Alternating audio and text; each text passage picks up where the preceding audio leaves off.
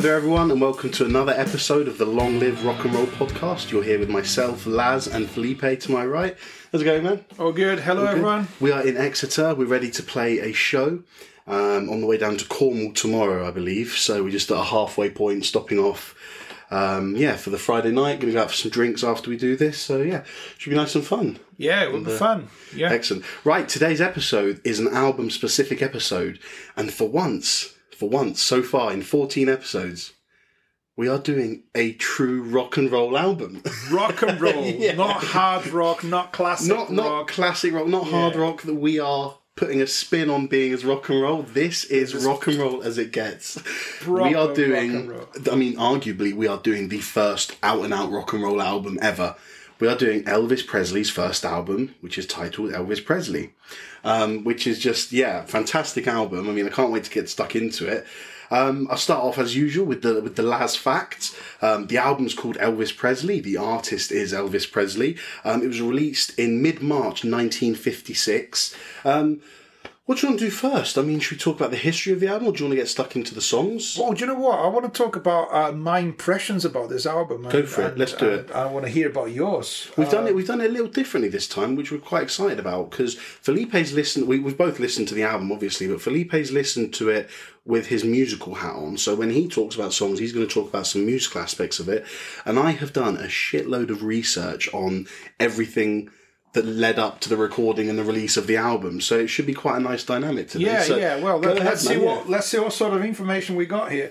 But um, the, the the one thing I notice a lot in this album is you can hear Elvis' acoustic guitar playing quite loud in the mix. So it is, in a certain way, a proper solo act album. So you got his acoustic guitar and his vocals, and I would dare to say, if you remove everything else, it would still sound good. That's it would be a bit like yeah. Robert Johnson kind of thing. Obviously, the band makes a huge difference, and it's, it wouldn't be as rock and roll uh, without the proper arrangements. But you So can you- hear the power of the compositions. You can hear the power of the song by just listening to his acoustic guitar and vocals, and they're quite evident in the recording. So yeah. So, so do you think the band made this album better or just changed it in a sense? it made it better, yeah, and it enhanced the the vibe of Yeah. the, the acoustic guitar and vocals. But you still have the acoustic guitar as a rhythm instrument, Yeah. rhythmic instrument That he was playing played, yeah, played quite in a in a in a you know played pretty much like a percussion Yeah. instrument. Yeah. His right hand's really strong in the album. You can hear this. He's mashing the guitar and singing. So yeah, so Elvis was a good musician as well. We got to remember that. Mm-hmm. You know, he had perfect control of his vocal uh, uh, range and his vocal technique, and he could play the guitar well enough to groove with the band. So that is that's one thing. Um, one thing that for me is remarkable is the arrangements are simple. Like what we're talking about Yeah. is like, yeah, there is a band. They're great musicians. They do a great job, but they do not get in the way of the main thing, which is Elvis's vocals Mm, yeah. more than anything else. Uh, the guitar solos are really short. All of them well played, all creative. I don't know if all on electric guitar as well. electric guitar, and uh, you but you they're really short. It's, it's uh, and you, can hear right there on Elvis' first album his main vocal characteristics. You know, some vibratos and some the way he he, he keeps the, the notes going for a bit longer, um, and yeah, and dynamics as well. I think his vocals get Yes. loads of dynamics. This is probably one of the reasons why he communicates so well with with the audience at the time, specifically with female audiences as well. It's like he's talking in your ears, he's whispering, and then he shouts, Mm. Yeah. and then he gets back to that whisper. So it's he it's, does what the song needs him to do. Exactly. He, he, you know, goes along with the song. And sometimes uh, the song is like a minute and a half, two minutes long. Yeah, And he does all of that. He uses all those uh, resources that he had as a singer. disposal, yeah. Yeah. Interesting. You said something about the song length. I mean, the whole album length is it's 28 minutes and three seconds long. That's a short album, but I think that's kind of to be spe- to be expected in the 1950s. You know, albums were shorter back then. I don't think they'd learned how Oh, yeah, to yeah. press so much onto vinyl. They hadn't sort of had the technology to be able to make an EP that Yeah, last it for it's an not, hour. there's nothing. Uh, uh, there's no innovation in terms of uh, uh, keeping the songs short and Okay, sweet. I'm saying because yeah. everyone was doing that at the time. I see, But yeah. the thing is, following that format, uh, how how can you deliver so much with so little time? How long is the whole album? You probably got that. Yeah, 28 minutes. 28 minutes. Yeah, That's it. yeah. The whole album. The whole album's 28 minutes, So that's it. And There's there's, 12 so tracks, I there. think, which is about an average of two two minutes 20 per song. Yeah, well, there you go. long, yeah, It- It's it's funny because I, I I'm I'm familiar with loads of Elvis's songs, and I I'm I'm a I consider myself a fan with even without knowing that much about Yeah. uh, um about every single album, Yeah, right? yeah. So it's the first time I guess I, I've actually listened to this album carefully, start to finish. And as soon as I finished, I was like, I want to listen to it again and again. So I was kind Yeah. of, you know, Can listening to some songs. I think it's really interesting with people like Elvis. You've got to remember the amount of albums he'd released and the amount of soundtracks that he did for movies. It almost became, I don't want to say impossible to listen to an album, but if you say Elvis, you know the hits. You know Jailhouse Rock, you know Heartbreak Hotel, you know Blue Suede Shoes, you know Suspicious Minds. I don't think many people could tell you which albums they're on because they're part of his great that's hits. that's what that's what I'm thinking. You know, like uh, so I didn't know uh, uh, that uh, um, some of those songs were already in his first album. Yeah. So many hits right away. How he was so young at the time, and you look at the other thing uh, we must mention is the, the the album cover. That's iconic. Yeah. and it's being emulated by the Clash, isn't it? Uh, Yeah, London Calling, So so two iconic uh, album covers which are the same. yeah, but much. one was definitely done based on the other. Yeah, exactly. No, exactly. Elvis did that, and the Clash they were like, okay, we're going to do a, a almost like a piss take of that. Yeah, so, yeah. But it is what it is. But it's so iconic that uh, you look at that cover, and there's not much to it. It's a, it's a it's a black and white album, picture of him, Yeah. and yeah, and you can That's see a him. live a live photo. Sorry. Yeah, and it's him playing live. And with his mouth open, like he's shouting the chorus or something. There was never a piece of art like that before. There was never an album cover that looked like that. exactly and it's like it's it's almost uh, um it's you know it's almost hard rock for the time Yeah. for that Well, I for the suppose it standards of was. the time, You see, so- so at the time, this would be a good good place to talk about some of the history of it. At the time, rock and roll was still mainly being played by black people. Yeah. And so, because of that, and because of the segregation in society at that t- at those times, it wasn't chart topping. I Black- see because black you, you people want playing rock and roll were not needed top- they needed kind of a white face to sell more to be Well, commercially accepted yeah, by, by, Jazz by and big time. band Yeah. music was still chart topping at those times. You know, and yeah, and it's it, it happened. Uh, the same thing happened with jazz before it happened with rock, which Yeah. is uh, black artists wouldn't get to the top of the charts even if their music was way Yeah. superior than the, the white guys. And some of the white bands, like 100% white bands, would do the same songs and they would make it to the top of the charts. The industry wasn't uh, uh, uh, prepared. To, to accept everyone and, and people were not like were not doing it right. I mean, Mm. it's like how can you how can you possibly imagine you know in this day and age? Because i think we got to a point in, in the music industry that you have a big diversity of people from all over the world uh, uh, you know being successful which it wasn't the case at the time so do you think they were looking for a white face for black music is that what you That's think actually yeah, it's really interesting you say that because I actually watched the classic albums episode of this album uh, on my on TV yesterday, and what I'd learned and what I had no idea before is one of two things. One, Elvis was born into poverty. He had a very, very poor family. Um, him, he himself was poor. He couldn't even afford music to listen to. He could only ever listen to music through the radio. Yeah. So the music he was listening to was a lot of black rock and roll.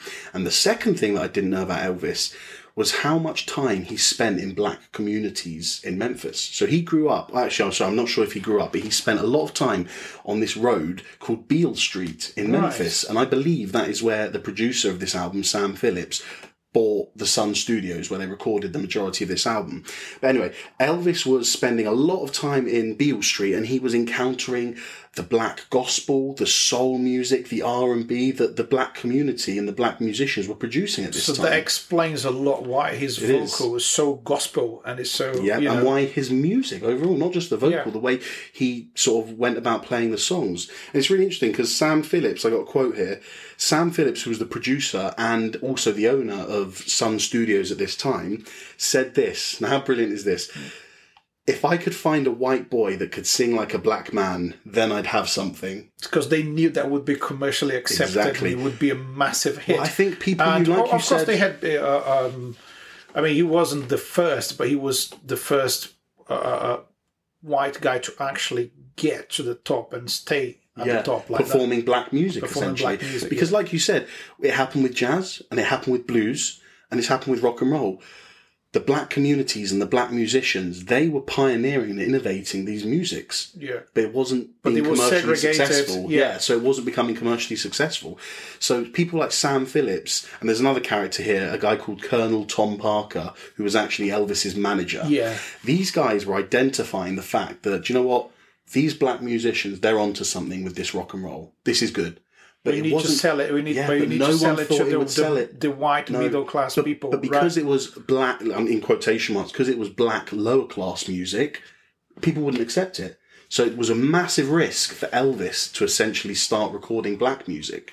oh, so that was so that was a massive. It was a huge uh, risk. Let me tell you how much of Yeah. a risk this was. 1955, Colonel Tom Parker put a $35,000 price on Elvis's head. Wow. which means sorry that that sounds like it sounds like an assassination, doesn't Yeah. it? Um, Yeah. If you wanted to record Elvis at your studio, it would cost you thirty five thousand dollars. Sam Phillips took the punt, paid the thirty five thousand A dollars. lot of money for. for Think about it, 1955, wow, that's man. A money. 35 but again colonel tom parker what a businessman Yeah. he knew what he had in his arsenal he knew that elvis regardless of what he did was going to be successful in some form or another so sam phillips took the punt um, i must mention elvis had been to sun studios before in the previous two years so this album we'll talk about some of the songs but a lot of song names that come up with this album are Shake, Rattle and Roll, Heartbreak Hotel. They're the two most famous ones. Heartbreak Hotel would go on to sell 2 million copies, which is about 1,700,000 more than the al- album would go on to sell because people bought singles in those days. It wasn't essentially normal to buy an album. Singles were what, were popular. Um, so those songs, Shake, Rattle and Roll, um, what was the other one I said? Heartbreak Hotel. Those were recorded in between 1954 and 1955. They used them essentially as demos for this album, as for what they wanted the sound to be like, but they couldn't match the sound. So that's why they're not on the album. So Heartbreak Hotel and Shake Rattle and- had everything been okay if if we were in today's age and you could use technology to your could have- advantage, yes. they'd all be on that album. But the sound was so different. The quality of the microphones they had in 54 and 55 were different than what they got in 56. So they just said this quality's not up to the standard we want. We'll put these ones out as singles, Shake Rattle and Roll, Heartbreak Hotel, and we'll do 12 new songs, which is the album we have in front of us. That is amazing. Yeah. I mean, wow. Yeah. I mean, and, So and, and, and those two uh, singles were massive. You know. Yeah, And no, as well. And that- so he had a, he had a great start to his career. that introduced people and kickstart Elvis's career in that sense, if you like. Um, so yeah, I mean, in the in the lead up to the recording, um, Elvis was. I mean, here's a really cool story. Him and his girlfriend at the time, they would be in church on Sundays, and they'd sneak out of their white church to go to the black church and listen to them sing gospel. Again, they were Again. doing their research, like, like Exactly, that's what we want to do. That's what That's we it, want Elvis We want to be part research. of this. Yeah, Absolutely, and, and I mean, Interesting. after hearing all this, can you believe? I mean, is it is it does it? You know, it's not very unbelievable that his music sounds gospel, does it? Well, his his vocals are gospel through and through. I mean, Yeah. there's no way uh, to not compare him to a gospel singer. You know, you can imagine him singing in the church all the time, even when he's singing about women and, and, and having fun and whatever. You know, so. Uh, Yeah. It's it's a soulful voice, and it can tell that. And it's, he doesn't have a massive vocal range. That's what No, I believe is right. quite impressive. Is Yeah. the way he uses it. He doesn't go really high, you know. So he stays in kind of a low, medium uh, range. I'm- not. I'm not going technical about this. I'm just saying you can tell in the album he doesn't go to really, really high notes or anything like that. It's about the expression. It's about the dynamics, the breathing, and and the Yeah. time, the way he plays with the time, and he extends some notes and But you're right about the You know. vocals too. The, something that was so seminal about this album was what Elvis did with his vocals. Because obviously, you've got to think previously. This is something that the producer said as well. Um, he said that in the 40s and 50s, music was about the voice. It was about whoever was singing it. What they wanted to do with this album, they treated Elvis's voice like one of the instruments. Yeah. It is obviously louder than the rest of the instruments because he's singing the lyrics, but it still fits in so much more with the band. And I believe uh, I believe you can hear the guitar at pretty much the same level. The, his acoustic Yes, guitar yeah. at pretty much the So same you're right, level as yeah. the vocals. And as you said, um, I mean, there's the electric guitar. That, that's an important part of the album for me. The, the how clean the instruments sound, even though the quality of the recording Mm. is not that good. Uh, from the drums, you can you pretty much can hear the snare and not much else. It's, just, Yeah. it's the snare keeping the beat and keeping the two and four very strong, very rock and roll. Yeah. Uh, and but the double bass, it's it's quite low in the mix because they, they didn't have the technology to kind of boost the bass Yeah. as we do nowadays. And there was a double bass which doesn't have any Exactly, any sustain comparing to uh, uh, An electric guitar, electric yeah. guitar, electric bass. If you'd but, like to know- but they sound sorry. clean. They sound Yeah. nice and clean. and you can make them out in the Yes, mix. Yeah. yes. Interestingly, um, for anyone who doesn't know how recordings were done in these days, uh, it would literally be a case of trial and error. They would set up the band in one room. Normally, there'd be only one or two microphones about. Um, so they'd have a microphone at the front of the room. Then imagine this. Picture this. If you live wherever you're listening from, if you're in your living room, picture this. Put your microphone at one end of the room. Take two steps back and put Elvis and his guitar. Take one step back and put the electric guitar. Take another step back, put the double bass, and take two or three more steps back and put the drums.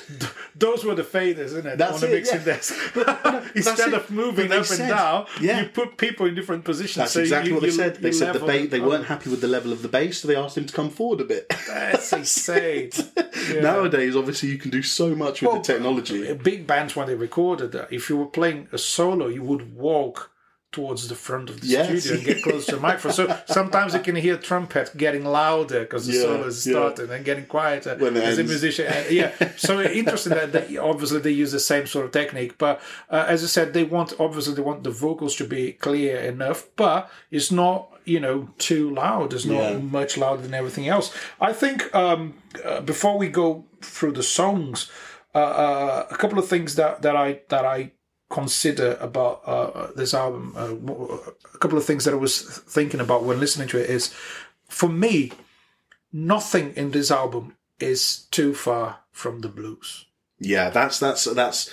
It's yeah, I think almost like a commercial blues album more than anything else. He's taken the blues and he's stylistically applied Yeah. different genres to each song. Yeah. Um, so there might be one that's a blues ballad. There might be one that's kind of uh, more rock and roll. You know, there's there'll be a doo wop as well. Yeah. But it's all based in the blues, Yeah, and and which is also- sorry, which which is expected. Yeah, you're yeah, making it's the transition mostly- from one yeah, genre it's to another. mo- it's mostly blues. You can't. Uh, uh, uh, it, it doesn't. It doesn't go away from from from the blues too much. But you have elements there of country, of soul, gospel. For me, even though the blues is more evident, the album sums up all American music to that date. wow, yeah, I think that's why it's important.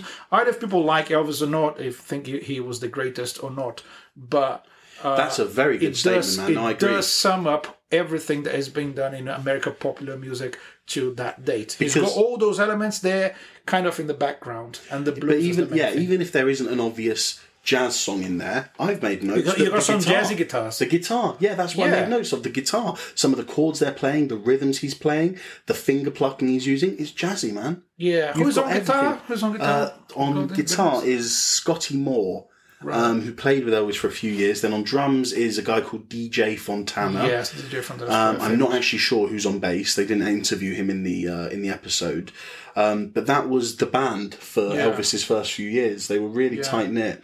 Um, we should we should add this uh, to the notes at the end of the, the episode. You know, we usually leave some links for you guys to. Yeah, on. yeah. When, when I Uh, do the documentary. description, I'll, t- I'll I'll say who's in the band. Just and, and maybe Google. find even whatever the, the Wikipedia page for the musicians because it's really good to look into those guys. And, and if they've done any solo music, I'll put them in the playlist just in case yeah, Scotty yeah, yeah, Moore's done his yeah, thing it's good to do that. Also, um, one more thing I want to say. I mean, uh, there's there's the lyrics, right? Uh, I took note about this, uh, which is one of the titles, so I do not forget. Uh, I'm gonna sit right down cry over you. that for me is, is pure teenage love. Yeah, It's naive. yeah, So you've got that, but Blue Suede Shoes is a bit of like having a laugh, isn't it? Because it's, it's like, you know, you do whatever, but you don't step on my Blue Suede Shoes. Yeah. So there's a bit of comedy, there's a bit of humor in there. Yeah. And you have that naive teenage love, and you have a, a more uh, uh, aggressive approach to like, no, I want you as well. Like, I'm, I'm a man, you're a woman, I want you to be with me. So you got different forms of expressing love, and you got a bit of humor, touch of humor in it. So for me, in that album, uh, Elvis is inviting us all to sing, dance, have a laugh, and fall in love. Beautiful. Yeah, That's no, what the album is. it is. I mean, on every on every occasion, and what makes this even more interesting is that just so everyone knows, and this is how things were back in those days. Elvis didn't write any of those songs. Yeah. Those songs were all in the charts or from Elvis's childhood. He chose them all.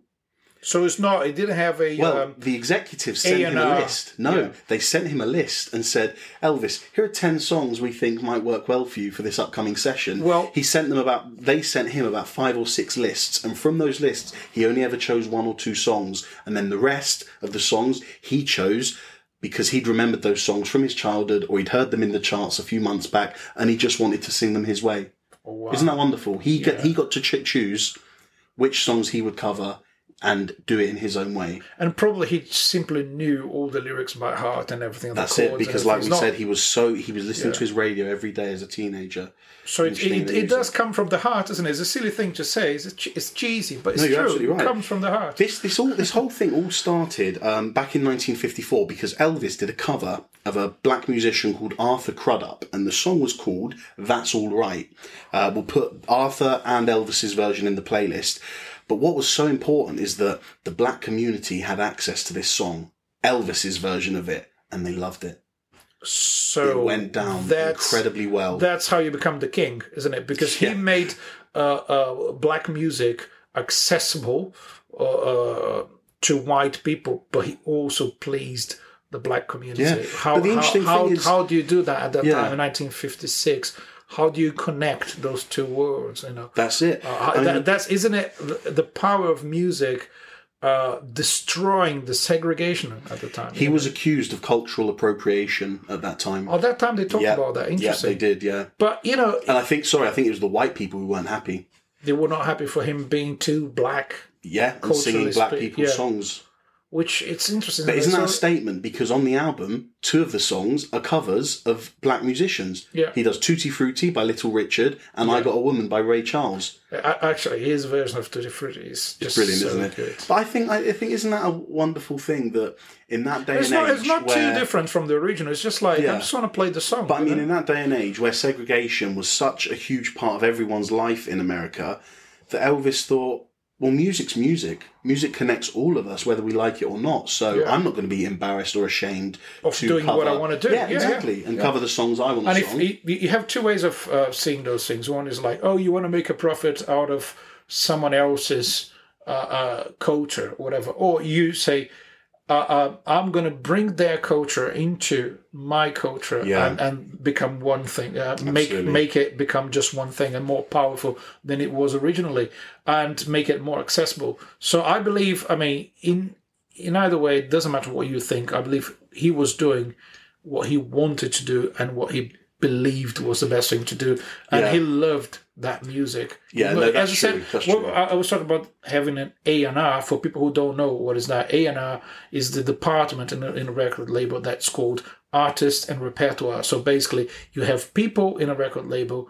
Uh, at, the, at that time, that was even stronger than it is nowadays. You have those people telling the artist what they should record. And it's like, you're not a songwriter, we got these songs from for you. And you gotta sing this, you gotta sing that. And if Elvis made that, you know, uh, made clear his position, saying, I'm gonna sing these songs because these are the ones that I really I, I I can really feel connected to. So well done. Well, the thing is, the producers knew what they had as well. We said this earlier that they knew Elvis was like a star in the making. But whilst Elvis definitely did do it for his love of the music, the producers definitely had some marketing in mind. Um, Sam Phillips said this. Elvis was the perfect man for the transition for the black person getting a broader reception and to help the white person feel like, hey, we've got a relationship with the black people. So he actually wanted to, To bridge make a thing out Yeah. of that. Yeah. So Isn't that incredible? Because it's, it's on such a small level. When you think about the politics behind it, it takes a lot more than one album to unite two different ethnicities. yeah, especially Yeah. in America. In America, in the 50s, at those times. But God, did this album do it? Uh, The, Yeah. the, the reception that it got from both communities was fantastic. And essentially, do you remember in the first episode we spoke how rock and roll did um, bridge the racial uh, divides in those Well, times? I think it was something that both black and white people could connect with. That- it had influences of both communities in one form of music. And it's interesting because uh, the the music's so powerful, and if you just want to dance to it, you're gonna dance to Yeah, it. You yeah. don't care. You don't care No. where it's coming from. Yeah, you, you don't care. You're not going to analyze and divide and think about culture and think about the background and think about appropriation. Yeah. and think, you just want to dance and have a good time. Should I dance So- to this? I'm a white person and Yeah, this song was written by a black person. No, you just yeah, dance, man. yeah, or should music I, is music. Exactly. You know, oh, that guy doesn't belong to my, you know, ethnical background, so Yeah. I can't dance to his music. Nah, rubbish, You- Your rubbish. body is going to tell you otherwise. Yeah. You can't. Do you know a quick little fact as well? Stop. You know the famous thing Elvis where he's on his heels and he does the shaking of his Yes. legs. Everyone thinks that's a that he was told to do that or oh, I'll get a good reception from doing that. In the interview at the end of the episode when all the credits were rolling, he says um, he goes you know, some folks say that I think uh, that I do that just to just to get the people all excited, but man, when the music flows through me, I just got to do it. So he just his, his legs shake. The famous the famous video of him shaking his legs and going on his tiptoes and you know moving his whole body. Elvis felt the music flow through him. That's, And that's it. it, And he couldn't stop dancing. No, know, he couldn't. that's couldn't. it. Anyway, So- is there any songs you want to talk about on the album? Uh, because there's, I mean, there's twelve of them. I don't think we have to talk about all well, of them. we but can't talk about all of them really. There's some They good take- ones. yeah, well, but they're all good, but there's some noticeable ones. Yeah, well, there's this. Well, I would start with Blue Suede Shoes. I mean, if we're following the order of the album, Yeah, we're going to skip yeah, a few songs. But that's fine. Yeah. uh, what what I think about that that song and uh, what it makes it so important, especially being right at the beginning of the album, is the vocal leads the song. Yes, so it's all about yeah. so the, the main melody, the main riff is is played by the vocals. So there's no room for for any any instrument or anything else to to become not even as important as the vocals. It's all about Yeah. the way he's singing it, the way he's playing with the melody, and it's a strong. And as, as I said, that there's there's there's loads of humor in there. Yeah. I mean that's that's him having a laugh. You know, don't step on my blue suede shoes. Uh, or, or, you know, You can do anything, Yeah. but lay off of those blue suede shoes. exactly. and it's got two elements where I think it's important: is the swing, the shuffle swing for you know all the musicians out there. Anyone who's not a musician, do you want to quickly talk about Well, the and swing, well, basically, when you play um, a straight rhythm, is when you can count one and two and three and four and one. So I'm tapping here to show that's a straight. If you if you swing it, uh, you're gonna you're gonna increase the gap in a certain point. Basically, instead of subdividing your beat in two parts, you're subdividing three, but you stay you still play two out of those three. It's- harder to, to explain to actually play. So if you play one and two with no swing, this is a straight. If you swing it one, at two, at three, at four. Do it, do it with an underlying 4 4 beat. So- here's the 4 4 beat. One, One, two. So do it So straight. straight, one and two and three and four and shuffle one, and two, and three, and four, and one, and two. So you go. that obviously when he plays fast songs, Yeah. So that's a shuffle feel. Shuffle feel is something that you have in jazz and blues hmm. more than anything else. Um, and so he's got that element of the blues. Even the really fast songs, you can tell it's it's swung. It's Yes, not. yeah. It's not straight. Most of the songs are swung, and in this song in particular, you have the starts and stops, which is a big thing. Yes, blues- I had noticed that as well. Yeah, yeah. starts start and the stops. You know, you sing a you sing a line, and uh, it, when the band stops, and then the band kicks off again and stops again for you to sing another line and keeps going. So Yeah. that that's a really uh, strong element. Yeah, Brilliant. Um, what's next up? So the next song is "I'm Counting on You," which is actually like almost a complete different end of the rock and roll spectrum, isn't it? It's a, it's, Yeah, a, yeah. it's a ballad. and the beautiful, the acoustic guitar is so predominant in that song, and the backing vocals they're so doo woppy, aren't they? Like just ah, do ah. The BVs, yeah, that's the only song for me that I actually, I think I could notice the BVs as something important. I don't Yeah, even I know agree. if there's any other BVs in the No, I album. 'cause don't think there's yeah. too much. So, no. So it's just like, and that they made a thing out of it, and you can see the gospel influence, which is pretty cool. Absolutely, yeah. Um, we already mentioned track three, which is I Got a Woman, which is the Ray Charles cover. Yeah, and important again, let's mention has a country groove, kind of, you know, it's it's it's it sounds very country to me the way they play it, and the stops again, starts and stops. Uh, if you listen to uh, Elmore James, you listen to a song uh, called "Talk to Me, Baby," and you, I can clearly hear uh, Elvis's music there, which obviously Elmore James came first. Yeah. So just say Elvis probably borrowed borrowed from him James. as We'll well. put Yeah. that one in the. Um, yeah, please do so. Yeah, yeah. Talk to me, baby, because it's all based on starts and stops. That one. yeah. Yeah. Excellent. All right. Uh, after that, you wanted to talk a bit about One Sided Love Affair. Uh, yeah. Oh, yeah. That one. Uh, because that uh, that's a that's a different uh, different approach because we, we're talking about love songs and when you have the teenage uh, approach which is like um, I'm totally in love with you I need to do everything uh, to have you with me whatever he's got loads of that in the album uh, like desperate for for that girl Yeah. but in this song it's like you know uh, if you want to be kissed you need to kiss me too so it's not like it's not one sided. It's not like you, you got to decide what was going to happen. So he's being a bit demanding, you know. Yeah. He's he's he's saying to that woman like, I, I want you to be with me, but you got to do some work, you know. It's not And that's it's not- not me going after you. You Yeah. you need to come after me as well. And that's you know? not teenage content. Yeah, yeah. That's adult stuff. Yes, exactly. It's it exactly. So it's more, uh, it's more like, yeah, more like an adult, Adult talking content, to, yeah, exactly. talking to another. It's like okay, uh, we want to try to build something here. I don't know if it's just a relationship or is it, or if it's something that's not going to last, but it's it's a two way thing. Yeah, So exactly. it's it's quite different. Yeah. Uh, li- The one thing I wanted to talk about One Sided Love Affair is, and actually this relates to the whole album, is the importance of Elvis's vocals in this album. And we spoke already about how they brought the vocals back and they didn't make it so obvious and so loud. But the vocal tricks and mannerisms that Elvis had learned from previous singers before him, like um, scatting, like I can't even think. You know, I'm not a vocalist. I have to ask my wife because she's a vocalist. But it's like in, in um.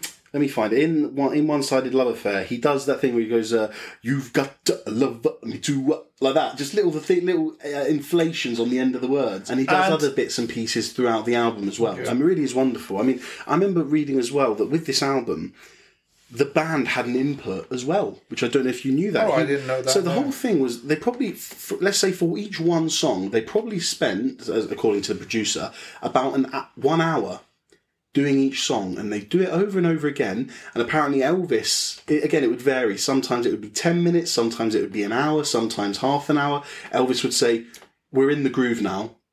I've, I've, I know what I want to do. You guys are playing it at the perfect tempo. I like the feel. Let's do this properly. And so they had these sort of jam sessions for each song so that Elvis would feel at his most comfortable. And that's why I think it's safe to say you are hearing Elvis at his most comfortable and therefore performing at his best. And as you record live, unlike most most albums nowadays, uh, the whole vibe has to be there, and it has to be perfect. You got you got to have a perfect take where each musician and the singer Yeah. are doing their best. They're on it, yeah. If one of them is not there, then you got to do another take. yeah. So that and is Elvis really actually didn't mind if there were mistakes. He said, "No, no, I had a good, I had a good vocal take on that one. We'll keep it."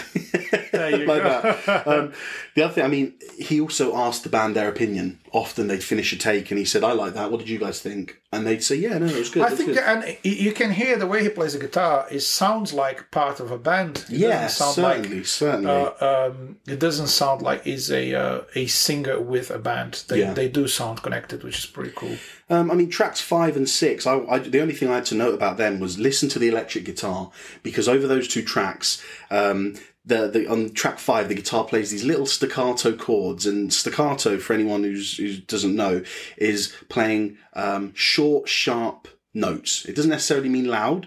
It's just like uh, you know, if They don't going- last for No, so if you're going to B, Yeah. it'd be that, Yeah, they that, stop that, quickly. you know, yeah. stop quickly. Yeah. You rest them, and the guitar is doing this wonderful little thing, and it's so hard to hear. It's so low in the mix, uh, or, or he was stood far back for this song. Yeah, he was. Yeah, and then um, track back. six as well, the the jazz guitar. There's a lovely um, bit of jazz electric playing in there, which is really was good. track six Uh, just because, just because. like. Yeah, Um, and Tutti Frutti. yeah, it's a fast-paced Oh, country, isn't it? do Just, just because. Yes. No, I was just yeah. saying. Again, you have the country element there. I mean, you might even uh, uh, say it's not country, but I can hear country music. In I think there's country. Uh, I think all the fast-paced songs have some country influence Yeah, in them. you can hear the train groove. from yeah, and it's part of the drums, part of the acoustic guitar, part of the electric guitar. Yeah. But yeah. Um, Tutti Frutti is track seven, which is actually a Little Richard cover. Again, Elvis tipping his hat to his favourite black musicians and saying, "Thanks for this song. I think I'll cover it." Um, that's a good cover as well. Um, the other songs, I mean, I don't really have to say anything, have much to say about the others. I really love his vocal performance on Blue Moon. He sings Oh, really high That's- on that one. and and that's, That's a a, beautiful that's song. That's a standard song. That's so, a song that's been that's been recorded. Yeah, and many again, he's put his own. it's not it. easy to to pick a song like that and make it special, make it Yeah. more special than it already is. And Yeah. he- wow, Yeah, brilliant album. I mean, it has changed the course of music history. Yeah. and it really has. I mean, this is what Keith Richards had to say about it. Hmm. It's like the world went from black and white to Technicolor wow, after having heard that album. Um, and again, I know we had Elvis before this album, but let's consider this Elvis's first stamp on music. yeah. John Lennon said, "Before Elvis, there was nothing." Which we, we, we know there was stuff. There was some great jazz yeah, going and about. Elvis wouldn't agree with No, that. yeah, we know that there's great, Yeah. but I mean, that's for for John Lennon, the lead singer of the most famous pop band in the world. yeah, It does kind of mean something it does. because music was quite specialized, wasn't it? There was big band stuff, there was jazz, there was blues. I wouldn't say much of but- those stuff were pop or accessible. But if you if you're a true rocker like John Lennon, there was nothing before Elvis. That makes a lot of sense Yeah. because that's rock and roll. And John Lennon, especially in his early years as a songwriter, he was a hundred percent rock and roll, nothing more. You know. no, definitely. And and yeah, so there's nothing before Elvis in that sense. You know, I, I do think um, I have to say this. I do think Chuck Berry deserves to be called the king of rock as well. Chuck Berry's nickname is the Godfather of rock and Yeah, roll, but- and Elvis is the King of rock and roll. Do you think no, it should be the didn't- other way around? No, I didn't. Well, that's funny because I, I didn't know that. Yeah, Godfather. so So, that Berry- makes sense. Yeah. Chuck Berry was the godfather of rock and roll, and Elvis is the king of rock and roll. If you Do you consider feel that those the- titles are okay? they are okay as long as you consider the Godfather is as important as the king. So I'm that's fine it. with that. Yeah, Yeah, cool. so I believe it makes a lot of sense. Brilliant. But well, that's I think that's a good place to end the episode. Um, again, it's a short album, um, but you, you just go and listen to it because it's fun. And th- there It's all there. your def- Yeah, as Elvis you said, is there. uh, Elvis like- is there, and he's presenting most music that led up to that moment in one concise album. And I think that's so important because another quote I read, or something they mentioned on this TV thing, was that in those days, the youth of America, be them black or white, they didn't have any music to associate themselves with. There was nothing new coming out. You know, the World War II generation, they had big band, they had jazz. The ones before that had blues. But the generation afterwards didn't have anything. So for there to be a new genre of music called rock and roll that came out when they were teenagers, that was something that all the kids could get behind. and at you know the post-war period where Europe was in a terrible economic uh, collapse, Yeah. you know, and America was booming. Yes. So that was the time for America to establish itself as the the most important or the most influential country Yeah. in, in the Western world. And- And, Elvis was the face of, pop music and rock pop and roll. music yeah. and rock and roll. Yeah, Because let's not forget, we've also got Motown and soul coming out Yeah. of America as well, but different parts of the country. But but he was the king. yes, he was the king. um, is, there any, is, there, is there any way you want to sum up this album? Any final words you want to say about Uh, it? Yeah, what I want to say is, I think Elvis is one of those iconic characters that everyone knows, and we were talking about this. We It's like this. Lady Di or the Queen or or or Frank Sinatra. Sinatra or you know, um, you got some some iconic faces that every person on Yeah. Earth or on the Western world at least would recognize.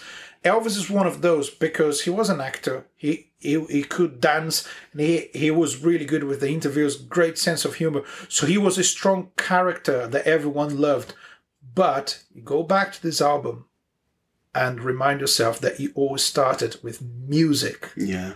You know, Yeah. you know, he became Brilliant. the king of pop culture and, and rock, but Elvis, the musician, it's there right at the beginning, right at the first yeah. album, and it's really good. Brilliant. Well, great to end there, man. I, one thing I just want to say is my, my take on this album, because I think it's such an important album, is that for me, this album was a bridge between two hugely different cultures in a time where the division and segregation of those cultures was so um, obvious, really, to say Yeah. that. It was there was an obvious divide. So for an album by a white person to be the bridge, I think was so important.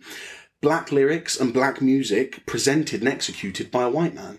Yeah. That wasn't that wasn't normal for those times. So Well, I and- think it's so important that it got out there and that both communities enjoyed it. Which means that music is stronger than than Politics. than politics, and, And musically, I mean, Elvis was allowed the freedom and control to implement the music and the style that he wanted on each of those songs. He knew that he loved that song that Carl Perkins did, so he wanted to take it and put his own twist on it.